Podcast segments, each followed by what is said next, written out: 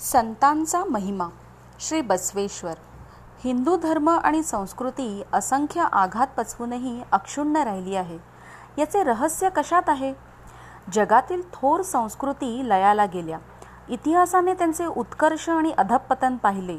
पण कालक्रमाचा न्याय असो वा क्रूर आक्रमकांचे तडाखे असोत हे सर्व पचवून हिंदू संस्कृती विकसित होत राहिली.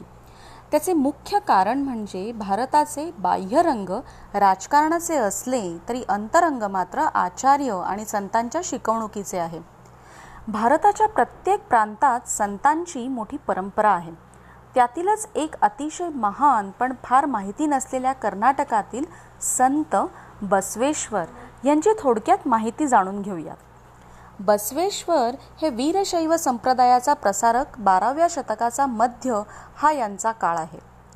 म्हैसूर राज्यातील विजापूर जिल्ह्यात बागेवाडी या तालुक्याच्या गावी याचा जन्म इसवी सन अकराशे पंचवीसच्या सुमारास झाला.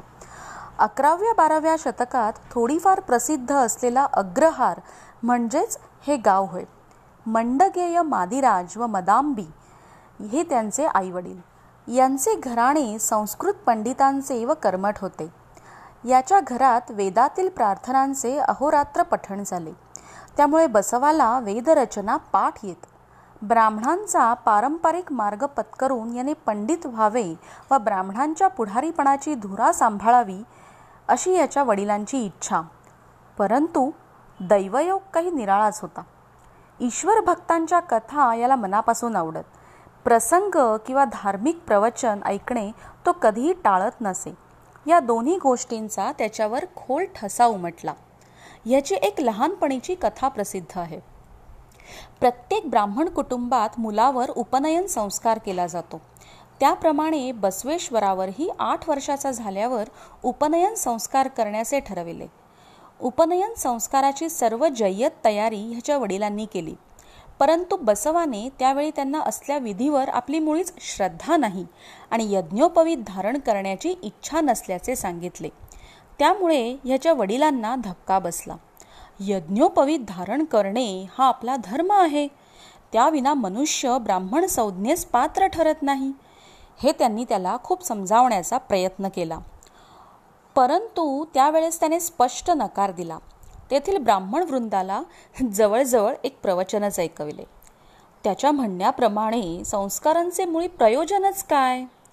त्यांनी आत्मशुद्धी होत असेल तर आत्मा हा नेहमीच शुद्ध आहे आणि देहशुद्धी होत अस होते असे म्हणावे तर देहात इतके असंख्य दोष आहेत की त्यांची शुद्धी अशक्यच वाटावी. संस्कार हा कर्मरूप आहे व कर्माने कशाचीही शुद्धी व्हावयाची नाही. ज्याप्रमाणे मद्याने भरलेले भांडे जसे बाहेरून धुतले म्हणजे शुद्ध होत नाही. त्याचप्रमाणे शरीरावर संस्कार करून त्यायोगे आत्मशुद्धी करता येणे शक्य नाही. आणि ही जीवशुद्धी गुरुपासून ज्ञान मिळाल्यानेच होते. शिवाय परमेश्वराने आपल्या निवासाकरता निवडलेला मानवी देह स्वतः शुद्धच आहे. अशा प्रकारे या देहाला निराळ्या शुद्धीची गरज नाही.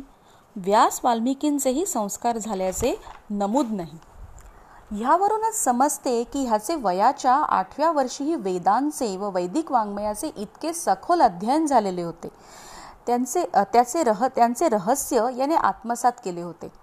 आठव्या वर्षी याने दाखवलेली विचारांची प्रगल्भता व मनाचा विकास या गोष्टी खरोखरीच विस्मयकारक आहेत. केवळ आईच्या सांगण्यावरून परंतु अनिच्छेने हा उपनयन संस्कारासाठी राजी झाला. पुढे याने वीरशैव पंथाची स्थापना केली असे म्हणतात. सामाजिक आणि धार्मिक सुधारक म्हणूनच नव्हे तर एक ऐ साहित्यिक म्हणूनही लोक याचे स्मरण करतात. कानडी भाषेतील उत्कृष्ट वचनांचा लेखक हाच म्हणावा लागेल. याची चळवळ सर्वसामान्य माणसांसाठी होती. त्यामुळे याच्या रचना सर्वसामान्य जनतेला समजतील अशाच आहेत. याने अंदाजे चौदाशे वचनांच्या रचना रचल्या. निसर्ग आणि जीवन यांचा हा अत्यंत सूक्ष्म निरीक्षक होता. याने वापरलेल्या अनेक प्रतिमा मौलिक आणि नाविन्यपूर्ण आहेत. याने ज ह्या जगाची तुलना टांगसाळीशी केली आहे. त्याच्या म्हणण्यानुसार हे मर्त्य जग हे निर्मात्याची टांगसाळ इथे पुण्य जमवतात ते पुण्यवान ठरतात तिथेही. इथे कमाई नसते त्यांना नसते तिथेही. हे कुडल संगमेश्वरा. हा शब्दप्रभू आहे. याने वापरलेले शब्द साधे आहेत परंतु याची सूचक शक्ती विलक्षण प्रभावी आहे. याच्या एका वचनामध्ये हा म्हणतो मला छंदशास्त्राचे नियम माहीत नाहीत परंतु मी स्वाभाविकपणेच गातो. आज या ऑडिओचा समारोप ह्याच्याच एका वचनाने करते. बोलाल तर असे शब्द बोला बोलाल तर असे शब्द बोला माळीत गुंफलेल्या मोत्यासारखे. बोलाल तर असे शब्द बोला बोलाल तर असे शब्द बोला ज्यात माणकांची झळाळी असावी. बोलाल तर असे शब्द बोला बोलाल तर असे शब्द बोला की ज्यात स्फटिकांची चमक असावी निळ्या रंगाला फाकवणारी.